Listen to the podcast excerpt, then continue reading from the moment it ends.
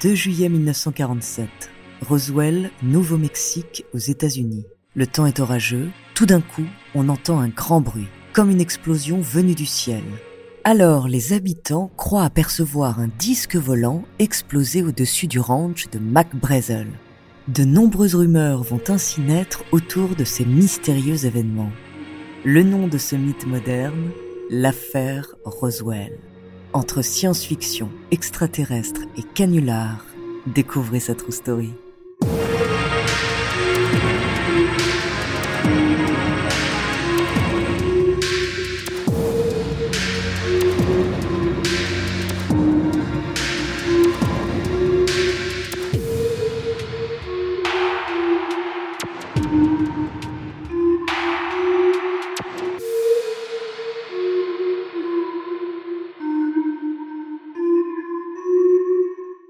Avant de commencer à vous raconter cette étrange histoire, laissez-moi vous présenter notre partenaire. Another day is here and you're ready for it. What to wear? Check. Breakfast, lunch and dinner? Check. Planning for what's next and how to save for it? That's where Bank of America can help. For your financial to-dos, Bank of America has experts ready to help get you closer to your goals. Get started at one of our local financial centers or 24/7 in our mobile banking app. Find a location near you at bankofamerica.com/talktous. What would you like the power to do? Mobile banking requires downloading the app and is only available for select devices. Message and data rates may apply. Bank of America NA, member FDIC. When you need mealtime inspiration, it's worth shopping Kroger, where you'll find over 30,000 mouthwatering choices that excite your inner foodie. And no matter what tasty choice you make, you'll enjoy our everyday low prices, plus extra ways to save, like digital coupons worth over $600 each week. You can also save up to $1 off per gallon at the pump with fuel points. More savings and more inspiring flavors make shopping Kroger worth it every time. Kroger, fresh for everyone. Fuel restrictions apply. Bonjour, ici Andrea, bienvenue dans True Story. Aujourd'hui, je suis très heureuse de vous raconter cette histoire car elle nous plonge un petit peu dans les ambiances des séries américaines comme X-Files autour du paranormal, sauf que ça a l'air un peu vrai, alors...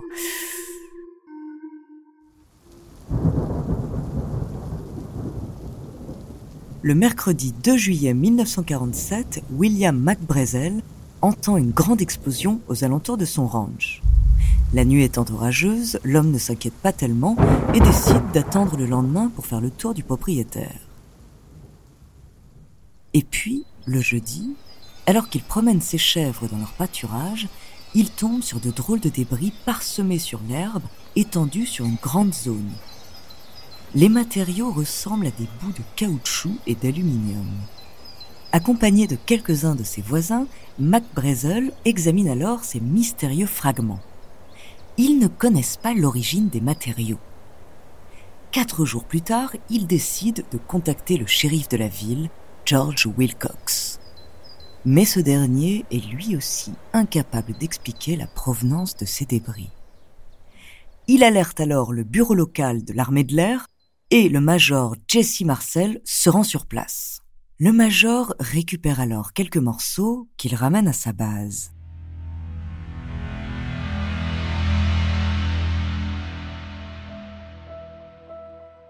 Pendant ce temps, les rumeurs vont bon train aux alentours du ranch. Certains sont persuadés d'avoir vu un OVNI, un objet volant non identifié, dans le ciel ce soir-là.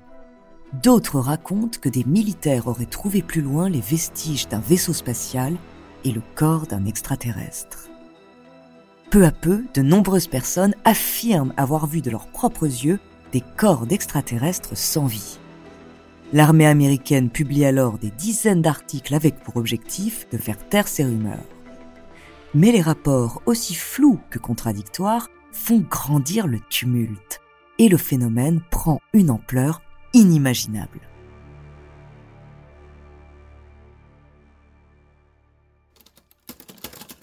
Et les nouvelles vont vite.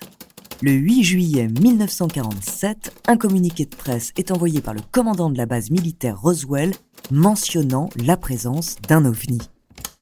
Quelques heures plus tard, c'est un autre communiqué qui sort. Celui-ci annonce qu'il s'agirait simplement d'un ballon météo.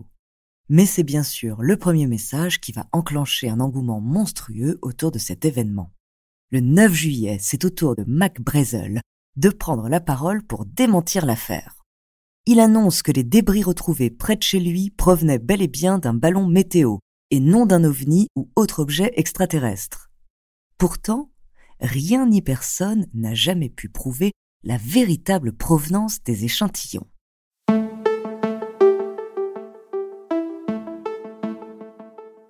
Mais alors, essayons de comprendre ce qui a bien pu se passer à Roswell cette nuit du 2 juillet 1947. Pour cela, nous allons nous attarder sur le contexte historique de l'époque et plus particulièrement sur une expérience qui se déroulait juste au-dessus de nos têtes. Nous sommes en pleine guerre froide. Les États-Unis cherchent par tous les moyens à espionner les Soviétiques pour déjouer leurs essais nucléaires. Ils mettent ainsi en place le projet Mogul qui consiste à envoyer des ballons-sondes d'espionnage dans le ciel. Les débris retrouvés dans les pâturages pourraient donc provenir de l'un de ces ballons. De plus, les autorités militaires ont spécifié avoir utilisé de petits mannequins anthropomorphiques, ce qui pourrait expliquer la présence de corps. Mais les habitants de Roswell refusent de croire à cette version. Ils sont persuadés qu'on leur ment et la légende reste au cœur de leur esprit. Durant plusieurs semaines, l'affaire Roswell fait la une des journaux. Les intellectuels, les chercheurs ou encore les journalistes du coin sont convaincus que quelque chose d'anormal se passe.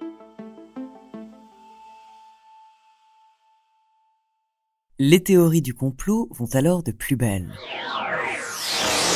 Certains sont persuadés qu'un vaisseau spatial est venu s'écraser au ranch et que les autorités sont rapidement venues récupérer les corps pour cacher la vérité aux Américains. Au milieu des années 70, les ufologues, c'est-à-dire les spécialistes en OVNI, Charles Berlitz et William Moore enquêtent sur le sujet. Et en 1980, ils publient le premier livre sur l'affaire Roswell. L'ouvrage regroupe plus de 90 témoignages de ceux qui ont vécu de près ou de loin l'événement. Dans ce livre, Mac Brazel lui-même raconte que l'armée lui aurait demandé de revenir sur son témoignage pour qu'il concorde avec la théorie des ballons Mogul. Dans le même ouvrage, Jesse Marcel, le major qui est venu récupérer les débris, explique que selon lui, les matériaux ne ressemblaient en rien à quelque chose créé par l'homme. D'autres disent avoir vu sur les débris des inscriptions faites de symboles, comme des hiéroglyphes, qui ne correspondent à aucun alphabet utilisé sur notre planète. En 1995, un documentaire va relancer les débats. Jack Barnett, un soi-disant caméraman de l'US Air Force, vend au producteur britannique Ray Santilli de drôles d'images. Le caméraman explique avoir filmé en cachette la récupération des corps extraterrestres de Roswell et leur autopsie. Le film de 17 minutes est diffusé pour la première fois le 5 mai 1995 au Museum of London. Les images en noir et blanc sont de mauvaise qualité, mais on peut y voir deux médecins autour d'un corps d'environ 1,20 m, sexe indéterminé et dont la tête et le ventre semblent disproportionnés. Plus étrange encore, le corps ne présente qu'une unique petite blessure à la jambe gauche, alors que le soi-disant vaisseau a lui été retrouvé en 1000 morceaux.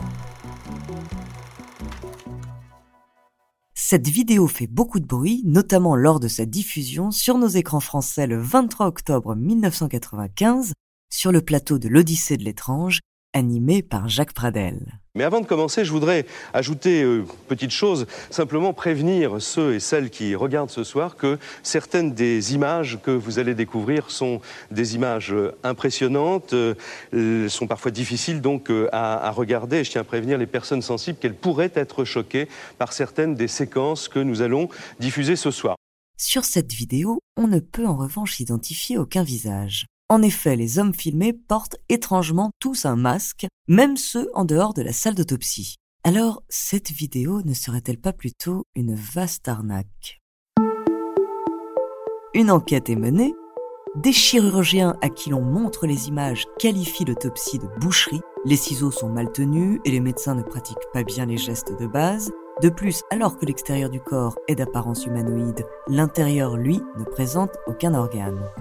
Des spécialistes en effets spéciaux du cinéma affirment qu'il y a de grandes chances que le corps soit en réalité un mannequin. Et ils n'ont pas tort.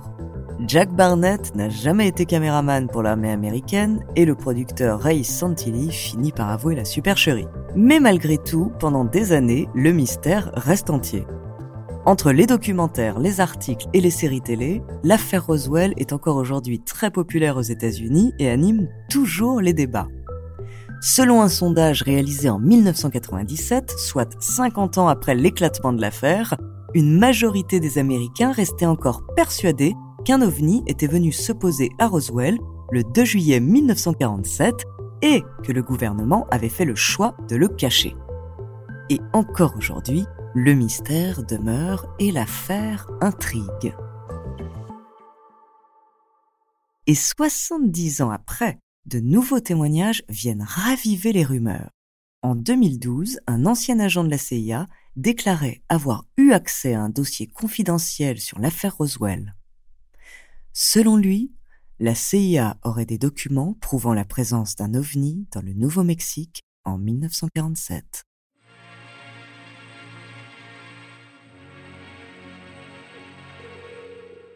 Merci d'avoir écouté cet épisode de True Story. N'hésitez pas à le partager et à laisser un commentaire sur votre plateforme d'écoute préférée. La semaine prochaine, je vous parlerai d'une véritable visionnaire. En attendant, n'hésitez pas à nous faire part d'histoires que vous aimeriez entendre. Nous nous ferons un plaisir de les découvrir.